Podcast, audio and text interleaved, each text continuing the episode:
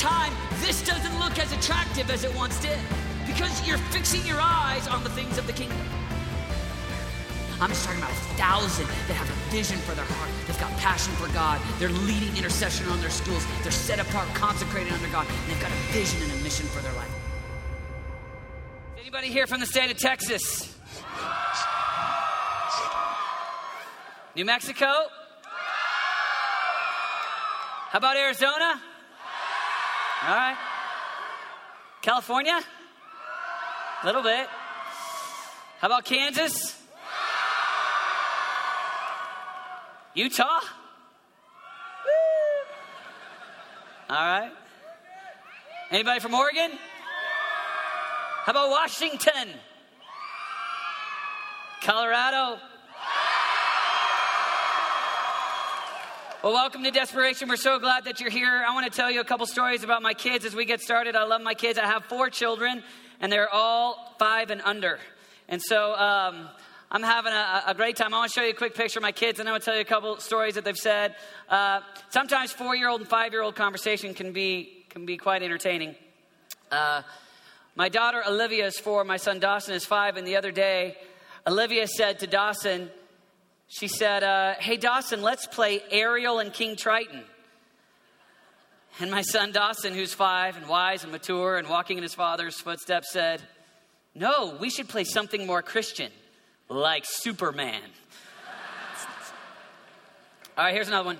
All right, so uh, I was talking to Dawson the other day, and he and we were talking a little bit about Jesus, and he said, "Dad, I'd really like to be baptized." And I said, "Really?" And he said, Yeah, I want to be baptized. And I said, Why do you want to be baptized? And I'm hoping that he's going to talk about how it's a physical demonstration of, you know, a spiritual reality or something. And instead, he looks at me and says, Because I want to try out my new goggles. So here's my, here's my last story. So we do a thing where we at my with my kids where we sit around the table and uh, and we talk about the Bible. And so we call it Tribal Bible. That's what we call it, Perkins Tribal Bible. And so we're sitting there talking, and I and I start to ask them questions and kind of grill them to teach them the Old Testament or New Testament or anything. And so I said, "Okay, guys, tell me the names of the three boys who refused to bow down to the idol." And Dawson, in five year old confidence, screams out at the top of his lungs, Rack, Shack, and Benny, Dad. And I was like, I was like, that's good, Dawson. But can anybody tell me their real names? And in a split second, my four year old says, Bob Larry and Jr. so, Veggie Tales is discipling a generation. So, we're working on it. Let's read out your Bibles, John chapter 6. John chapter 6. Jesus talking here to his disciples. The day before, he had just fed the 5,000. He has this little conversation with them. He has just told them that he is the bread of life. And I want to kick off here where some of his disciples leave him, walk away. John chapter 6, verse 66. So, John 6, 6, 6. Nothing weird there, but that's where we're at. From this time, many, say many, many of his disciples turned back and no longer followed him. You do not want to leave too, do you? Jesus asked the twelve. And Simon Peter answered him, Lord, to whom shall we go? You have the words of eternal life. We believe and know that you are the Holy One of God. Father, we love you tonight. We thank you for sending Jesus to come to earth, to live perfectly, die on a cross, raise from the dead, send into heaven, sit forever enthroned. And we're so honored to be disciples in 2010. 2,000 years later, knowing Jesus, spreading your name and your fame to everyone we know, to all who will listen, to everyone who will open their ears. God, we ask, Lord Jesus, that you would help us to never walk away, that a decade from now, we would be disciples, that a decade from now, there would be resolute in our spirit. You, we believe and know that Jesus is the Holy One of God. Whether we're 28, 25, 22, whatever season we're at in life, God, would, would that conviction be in us? We love you. Amen. I'll never forget going uh, to a church when I was a teenager. And I went to a big event. It's a cool event, very cool, very creative, very edgy. At the time, it was super hip and super cool. And what it was was a Halloween um, haunted house at a church. And so it was pretty cool. Uh, some of my friends were part of it, and I had a lot of buddies that were Christians, and so they were a part of putting on this thing. And essentially, the goal of the night was that you would walk through a hallway, and the classrooms in the church had been turned into rooms of hell. And uh, and basically, at the end of the night, you're so scared of hell that there's a room where you sign a card to get saved. And it worked. I got saved, like, again, you know, like, scared like crazy. And uh, I remember another time I was at a youth event, teenager, and I got saved again. Uh, the guy got up and he started talking about how we needed to have purpose in our life. And he said, he began to talk about how if we would um, come to Jesus, that Jesus would give us purpose. And that all of us have an emotional desire to fulfill a calling, to possess purpose, and that it's in Jesus that we find it. And that's true. And so, yet again, I signed, signed up, got saved again. A couple years ago, two summers ago, I was on an airplane. And uh, I, I got on the airplane and sat in the exit row. And uh, right before we took off, the flight attendant came up to me, looked at me, did a double take, kind of did this, and he said, Excuse me, sir, you must be at least 15 years of age in order to sit in the exit row. Are you at least 15 years of age? Looked at him and I smiled, said, I'm 31. And he said, Uh, sorry about that. I actually wasn't quite that nice, but we took off and uh, he went and gave everybody the drinks. The flight was almost empty. And uh, we got up into the air and then he came up and he and he sat down next to me. And so we started talking. And uh, you know you can only sit with someone for so long. I was going i had just come back from a christian event and i just preached there. And so we, i began to tell him about you know what i did and who i was and it's not long before we're talking about jesus and as we talk about jesus he says to me he says oh i'm not i'm not into i'm not into the god thing i'm not into jesus i said really he said no I said, and why not? And he said, I've already tried it. I said, You've tried it. He said, Yeah, I've tried it. I've tried, I've tried that God thing. I've tried, I've tried that. And I said, Well, what does that mean? What, what do you mean you tried it? He said, It didn't work. I said, Well, what do you mean that it didn't work? And he said, Well, I listened to the preacher, and the preacher said, he said, The preacher said that if I came to Jesus, if I prayed the prayer with him, that Jesus wanted to give me a better life. And I wanted a better life. He Said I wanted a better apartment, I wanted a girlfriend, and I wanted a car, a nicer car. And he said, So you're telling me that you don't follow God or Jesus because of that? I said, No, that's not the reason why I follow Jesus. And I began to tell him the gospel. I began to tell him who Jesus is. I began to tell him about what it means that Jesus came to the earth and that Jesus died and that Jesus is God.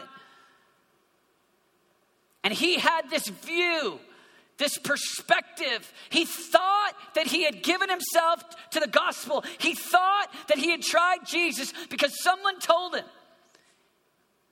if you come to Jesus, get the good life. If you come to Jesus, you get the, the goods. So come to Jesus for the goods. And I, I don't know why you follow Jesus. I don't know what you think about Jesus. I don't know what's alive in your heart because of Jesus. I don't know if you really like a great worship experience. I don't know if inside of you is there's just a hope that you don't go to hell one day, so you marinate on the planet and so you pray to prayer. I don't know, maybe you're just in this thing for a better life. About six weeks ago, I was reading newspapers, front page of the USA Today. And it's all about how young people are leaving the Christian faith. So this is, this is from the USA Today in April, April 27th, 2010. Starts off most young adults today don't pray, don't worship, and don't read their Bible. A major survey by a Christian research firm shows. Goes on to give some statistics about that. Begins to talk about how my generation, meaning a decade older than you, started to walk away from Jesus. So, mostly the kids that got saved in the 90s, undoubtedly, many, many of them at the go to Jesus, come to Jesus so you don't go to hell. Come to Jesus so you can get blessed. Come to Jesus so that you can feel like you have a purpose. Undoubtedly, many of us came to Jesus because of that. Collin Hansen, 29, author of Young, Restless, and Reformed about a thriving minority of traditionalist Christians, agrees. I'm not going to say these numbers aren't true and aren't grim, but they also drive people like me to build new, passionate Christian dynamic churches, says Hansen, who is studying for the ministry. He sees many in his generation, so that's me. He sees many in his generation veering to moralist, moralistic therapeutic deism, or God wants you to be happy and do good things. Come to God, moralistic therapeutic deism. Come to God because He wants you to be happy. He wants you to have the good life. Do some good things for Him in the process. And then the article goes on to explain how many actually college age students in their 20s walk away. The 2007 Lifeway study found 7 in 10 Protestants ages 18 to 30. That's where you're going to be in a decade. A decade from now, you're going to be somewhere in that window, ages 18 to 30, both evangelical and mainline, who went to church regularly in high school. That's where you're at now. Said they quit attending at age 23. 34% of those have not returned even sporadically. So I'm just looking at my generation, and maybe you know you guys are a little bit behind me, and I'm I'm a little bit heartsick. I'm a little bit broken because this is not just statistics. This is statistics. It is the front page of the USA Today, and I do have those memories of those very real stories in my head. But today, I mean, I've got real friends in this position, and there's something that's burning in my heart that's going, God, God, what needs to change in order that this does not happen, happen a decade from now? What, what, where, where's the shift? What has to happen in your heart? Because if these statistics are true, then one section of you, maybe two, will be Christ followers a decade from now. And, and, I got to be honest with you because when John Egan is up here talking about we're seeing a move of God, and John Egan talking about all of us as young people proclaiming the name of Jesus and calling unto God and let us see your glory like Moses cried out, I'm just telling you that I, I want the seeds, the, the depth of who Jesus is to go deep in our heart so that what John is saying is really what happens and that we're not a statistic like we read about, so that you don't pick up the USA Today a decade from now and read about your generation what I'm reading about mine.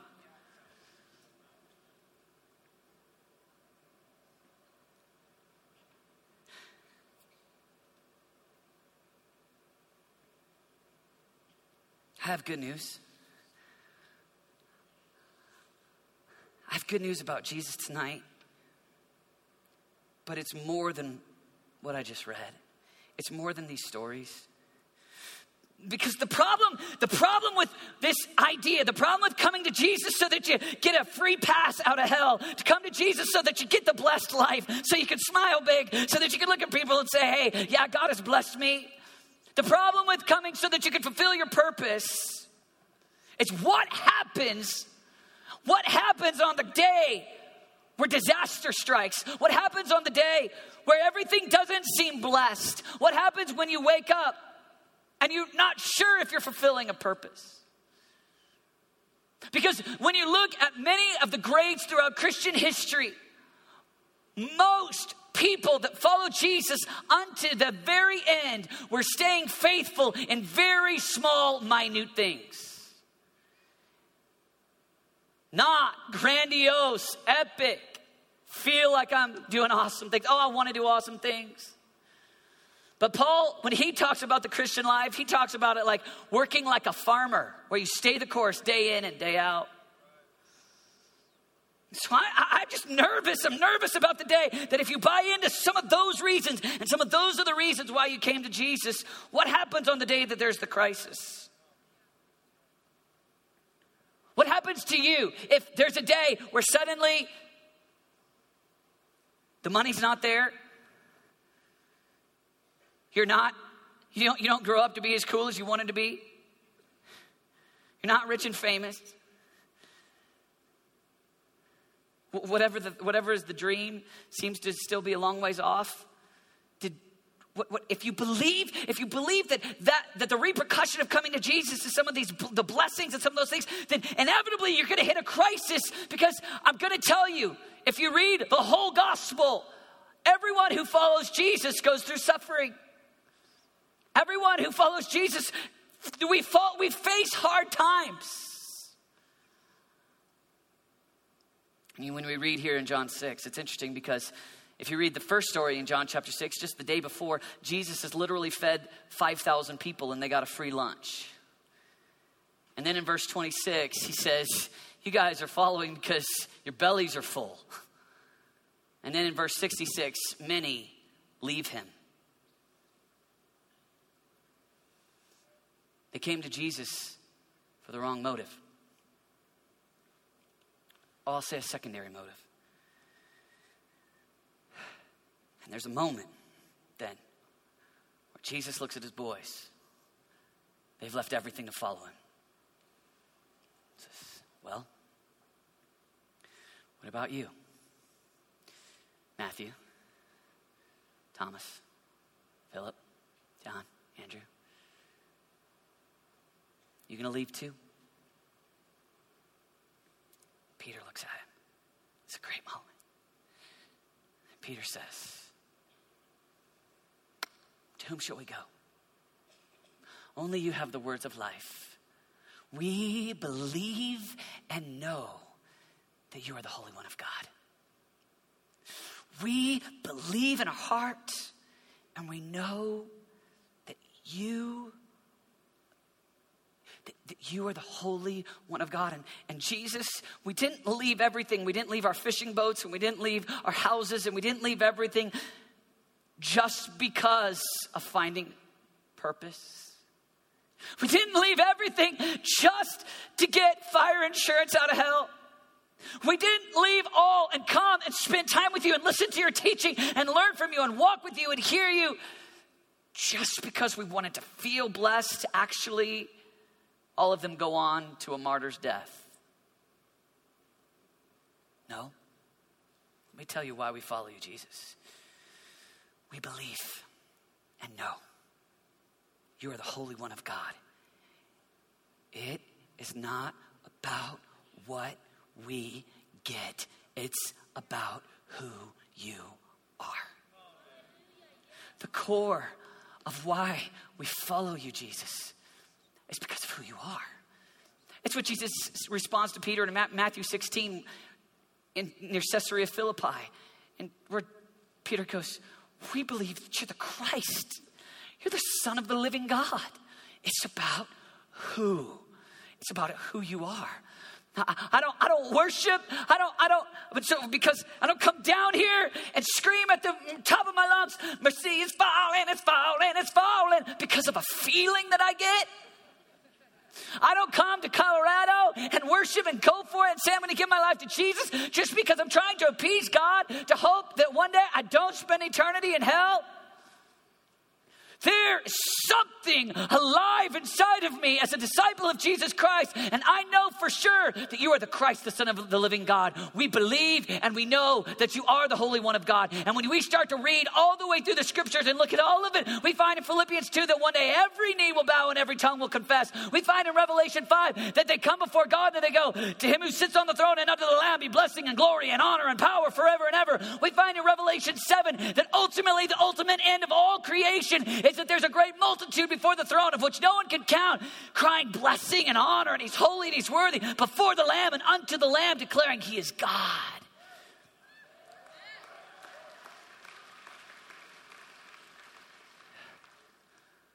And I know what many of you are saying. You're like, David, but, but that offends me because I did get out of hell. Yes, you did. But David, that offends me a little bit because I do get a blessing. Yes, you do. But David, that offends me a little bit because, because in Jesus I do find my purpose. Yes, you do. Yes, you do. And I do. And I love it. I love the fact that I get to spend an eternity with Jesus and not go to hell. I love that. And because of the finished work of Jesus on the cross, I am purchased. And I love that. And I am so thankful. I am so thankful that God gave me a purpose. Otherwise, I'd probably be like a five foot five comic, you know, trying to make a living somewhere. I'm glad to have a bigger purpose than just trying to survive. I, am thankful for the blessings. I'm so thankful that God has blessed my life. I'm thankful for my wife and my children. I'm thankful for this church. I'm thankful for the blessings. I'm thankful for my old truck with 200,000 miles. I'm thankful for all of it. I love the blessings. I love it. But my passion for you at age 15 at age 17 is for you to lock in with the idea that if you want to make it for 20 years, for 30 years, for 50 years, the secret to following Jesus all the days of your life is that you come to a, an obsession, of being moved with the excellency, the splendor, the majesty, the glory, the excellent worth of a man died on a cross, rose from the dead, sits enthroned forever, will return for you, that you lock in with the excellent worth of Jesus, who he is. If you lock in with who he is, with who Jesus is, my favorite stories is the story of the Moravians. Many of the things that we do around here have been influenced by the Moravian prayer movement. It took place in the 1700s. Story of a German nobleman named Count Nicholas Ludwig von Zinzendorf, which is what I tried to name my fourth child. My wife said no. It's like, can we just keep Ludwig? No.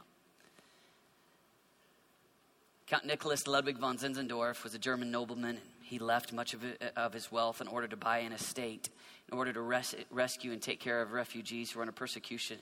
They were Christians. He provided a place for them in his little in his little village. We just sent actually the furnace. The furnace went this year to to Herrnhut to see this famous historic place where this move of God broke out. They began to pray 24 hours a day round the clock for a move of God. Mostly they pray, we're praying for protection, but you know, you can only pray for yourself for so long, and then it expands to what's in the heart of God as He downloads His heart as you pray. And so, before too long, they started to pray for the unreached places of the world, and that's common language to us now, but back then that was kind of new and exciting, and they began to then send out missionaries all over the world. And they'd send them out two by two all over the world. They sent some to Greenland, and they sent them out all over. And and uh, there's a, a famous story about a guy named Leonard Dober and his friend David Nitschmann. 19 year olds. Leonard Dober came to the middle of the community and began to tell about an opportunity to go to the West Indies literally to reach people for the cause of Christ. But on the island, the island, they weren't, the, the, the, landowners had gotten together and decided that they didn't ever want any Christians coming onto the island. And so there was a rule that you couldn't, they wouldn't allow Christians onto the island. But, but Zinzendorf found out about an opportunity that if you were willing, you could actually sell your life into slavery. And by becoming one of the slaves, they would accept you onto the island and you would be able to live on the island. And those people there had never heard the good news of Jesus. And so he came and he said, So I realize it's a large request, but are there any of you that would be willing? To sell your life into slavery. We'll never see you again, but you go. And actually, the amount of money that you get by selling your life is only enough for a one way boat ticket to get there. Leonard Dober and David Nitschmann, 19 year olds, said, We'll go. We will go. And they spent a few months preparing and training and getting ready to go. And just as they were about to leave and they were about to pull out of the harbor, there's a famous historic moment that became the anthem of the Moravian movement because many had asked them not to go. They said, You're so young, 19 years old. You have so much promise. Why, why do this? Till many had said, Don't go. Leonard Dober and David Nitschmann as the ship began to pull out, Dober screamed at the top of his lungs May the lamb that was slain receive the reward of his suffering. He screamed about the worthy lamb named Jesus.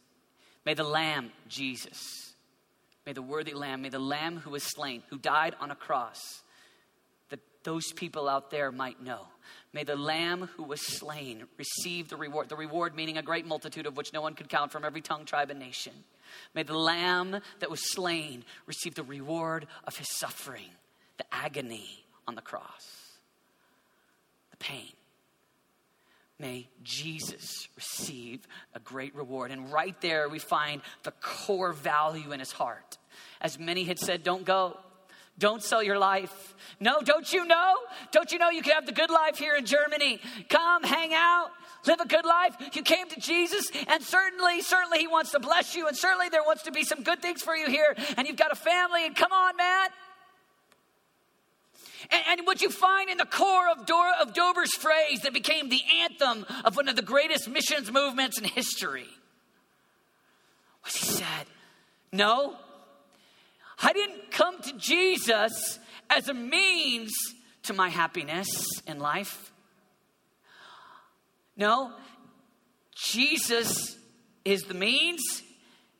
I am the way, the truth, and the life. No one comes to the Father but through me.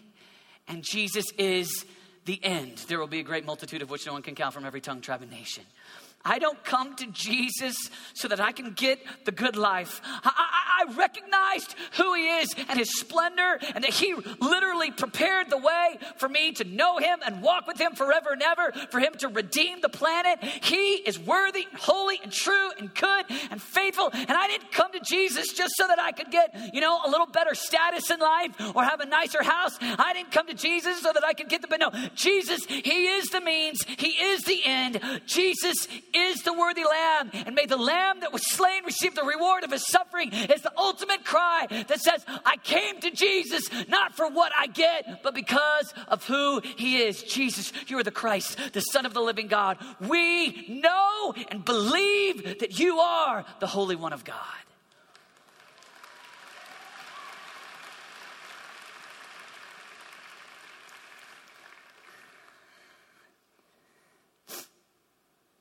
Today, I got an email. Today. Friend in high school. Friend in high school. David. I know we haven't talked in a long time 15 years. But I'm wrestling. I'm wrestling because my life is not what I thought it would be. And I know in high school you were so into your faith that I have a few questions. A decade from now, a decade from now, don't think just about your own heart, but I want you to think about all of the people that you know, the friends that you have, that are going to be searching, that are going to be in a place where they're broken, where they're going to have faced a faith crisis because things didn't turn out the way that they thought. And in that moment, in that moment, will you, you, will you know God? Will you have known Jesus? Will you have come to recognize who He is? That you can be a voice in that moment and declare to, the, declare to them just who Jesus is, that He's worthy, that He's awesome. Because when I begin to think about God, what do you want to do this weekend? And we've spent from the furnace prayer room to the furnace prayer meetings to crying out, just to the, crying out and praying for you guys. When I think about this weekend and I'm saying, God, what do you want to do hundreds, hundreds of teenagers that are going to be here on this weekend? What do you want to do in their lives? What do you, what do you want them to be? What, what, God, what is it? You want to know what I see? I see a decade from now. I see a decade from now, young men and women, that it doesn't matter where you end up. It doesn't matter if you end up in a great career with the big, nice house, the cool, hip SUV, and whatever technology is by then, where you can like see your friends right here all the time and talk without even talking. Whatever 10 years looks like from now. Here's what I see.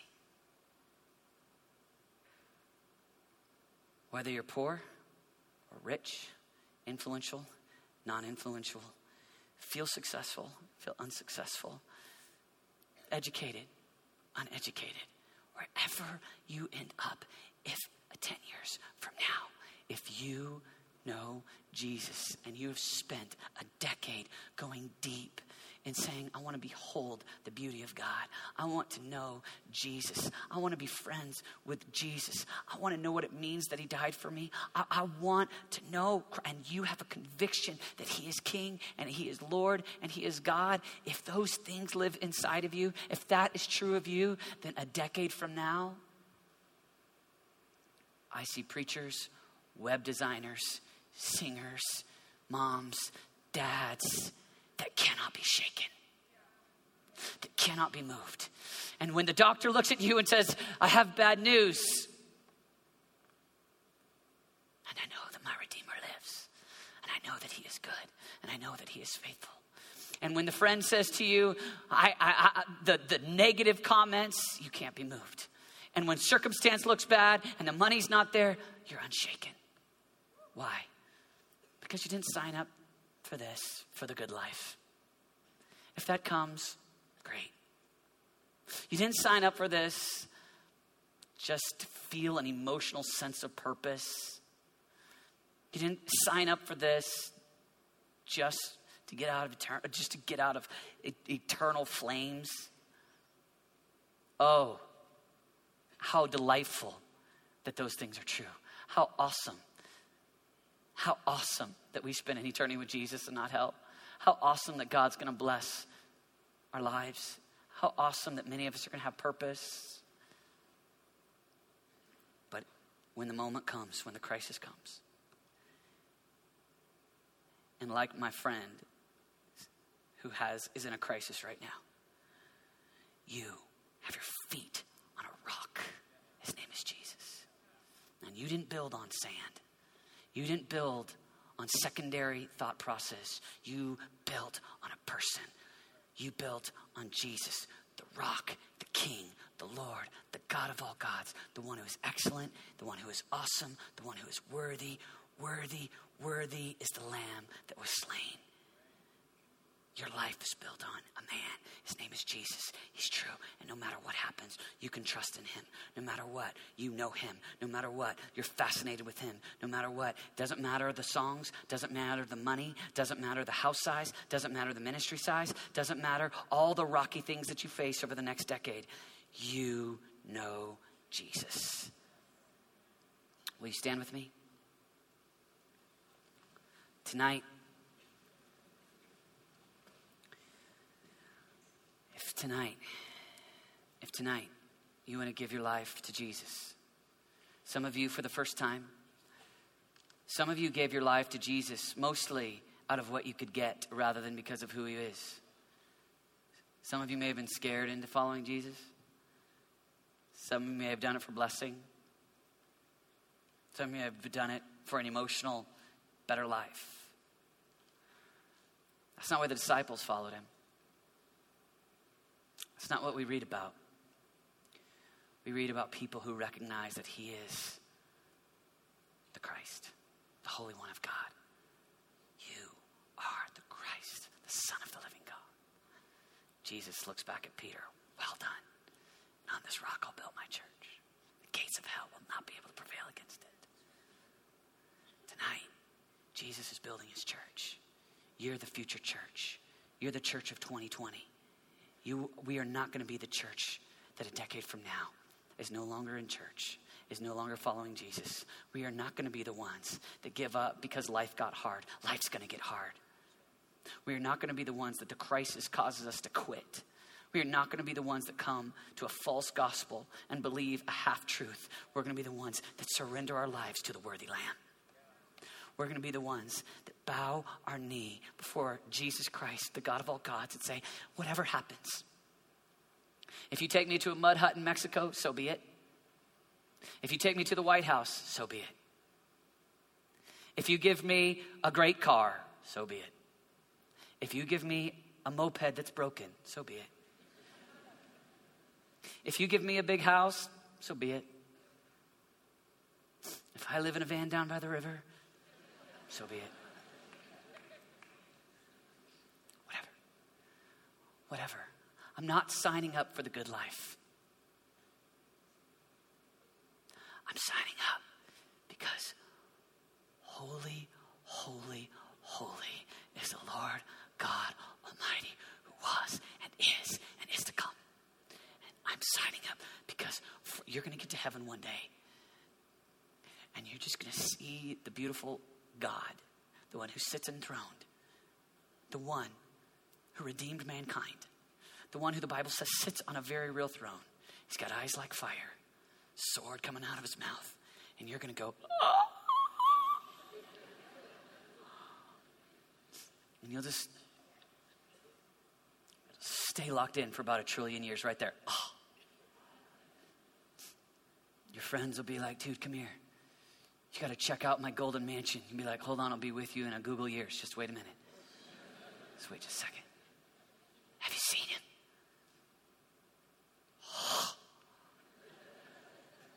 hold on. Just give me another million years. Just, just, just one more million. Oh my God. He is holy. He is true. Tonight, whether it's the first time or maybe it's the real time. Not because of blessing and all this. I love the secondary blessings, but because of the person. Tonight, you want to bend your knee and be a disciple. I leave everything. I want to follow Jesus. I want to give you all. I want to give you everything. Jesus, I surrender my life to you. I surrender. It means you have everything, it means I'm yours. Tonight, if you say, Count me in, that's me. I want to give my life to Jesus Christ. I want, I want to know him. I want to surrender my life. It's no longer I that live. I want to repent of my wicked ways. I want to follow Jesus. If that's you tonight, I want to invite you, run up here and join me on your knees.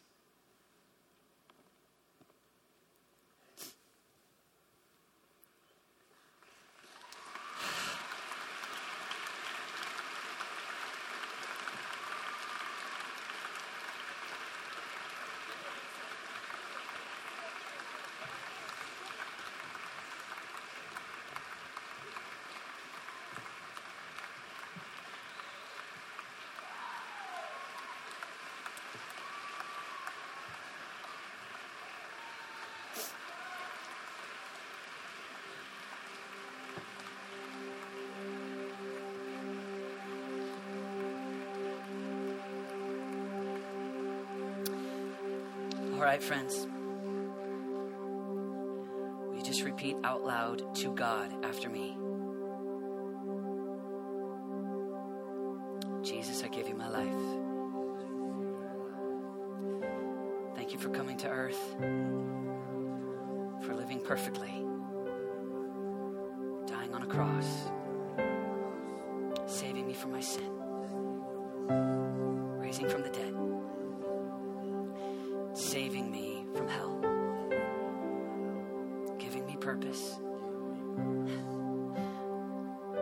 Some blessings.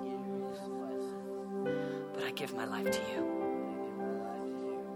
I don't know what the future holds, but I'm yours. Take my life. Let me live forever with you. Transform me to be like you. Help me to live like you. Love you with all my heart, soul, mind, and strength. I want to love people too. Fill me with the Holy Spirit. I love you, God. I give you my life. Thank you for giving me yours. I love you, Jesus. Amen. Let's give these guys a hand. Stay right here. Stay right here.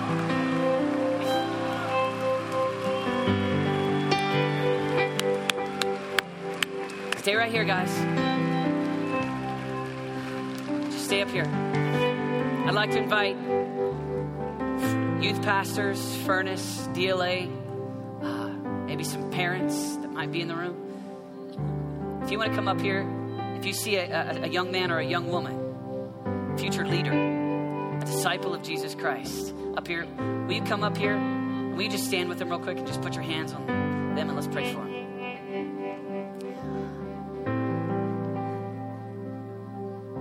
Yeah, come on up.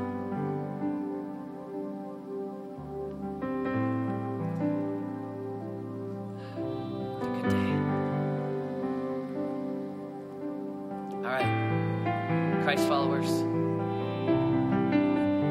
listen. As you follow Jesus, you're going to have some great days, but you're going to have some hard days. You're going to have some days where it feels like Jesus is doing exciting things and miracles are happening. You're going to have other days where it seems hard. You don't know why things are turning out the way they are. But through good days and bad, today we're establishing, you're establishing before God. You're following Him because of who He is. Circumstance will not change your course.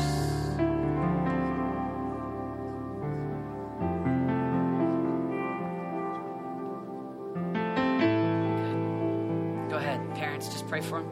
Leaders, Furnace, DLA, just pray for them.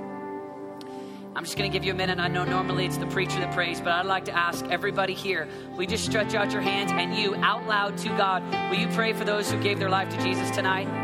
Just like let it be like a roar, like an audible roar in the auditorium. Just begin to pray for them. Every prayer matters. When we pray, God hears our prayers. Your prayers make a difference.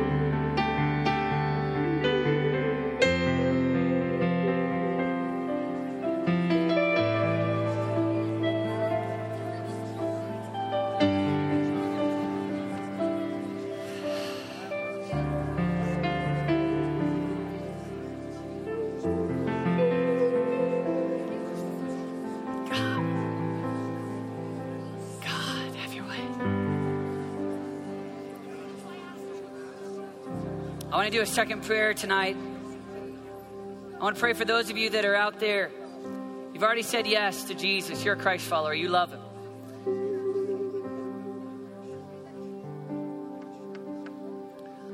But tonight, you want to ask God for supernatural grace to know Jesus better. I'm, not talking about, yes, you're saved. You already said yes to the finished work of the cross. You, you read your Bible, you pray.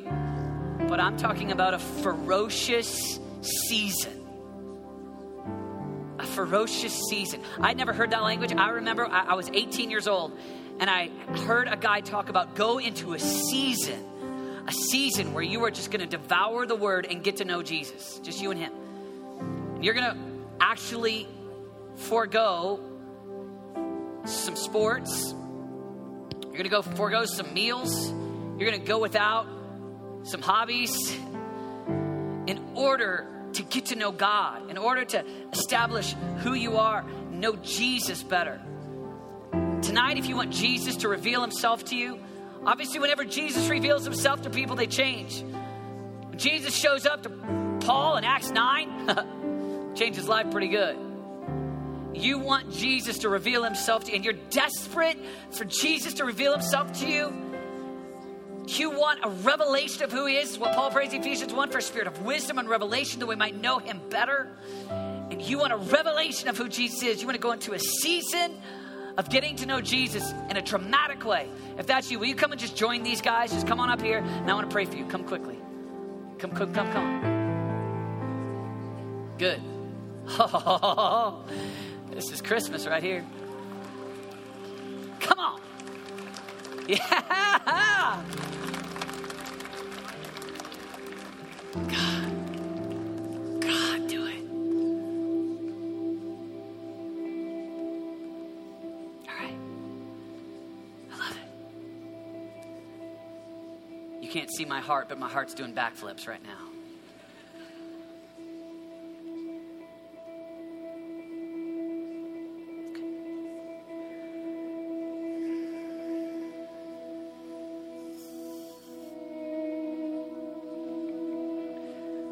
Spirit, will you reveal Jesus to us? We want encounters like we've not known. We want revelation in the Bible on who Jesus is beyond what we've tasted. We want to be men and women of prayer and fasting. Cry out. As you revealed yourself to, G- to, to Paul, Jesus, reveal yourself to us as you spoke to your disciples and you told them the deep things of the kingdom and you told them parables and you told them stories and you told them about what was to come, Holy Spirit, teach us. Let it go deep into our hearts the knowledge of God, who Jesus is, the splendor, the majesty of the King of Kings and the Lord of Lords.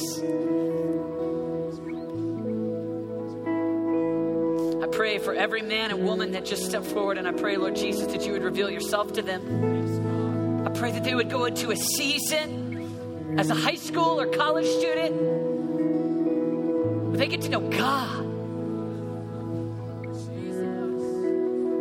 Reveal yourself to them. We want awe and wonder and marvel to overflow out of our hearts.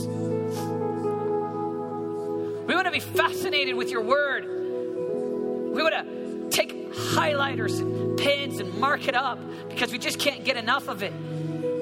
Skipping television, less hours on Facebook and YouTube because we're addicted to God.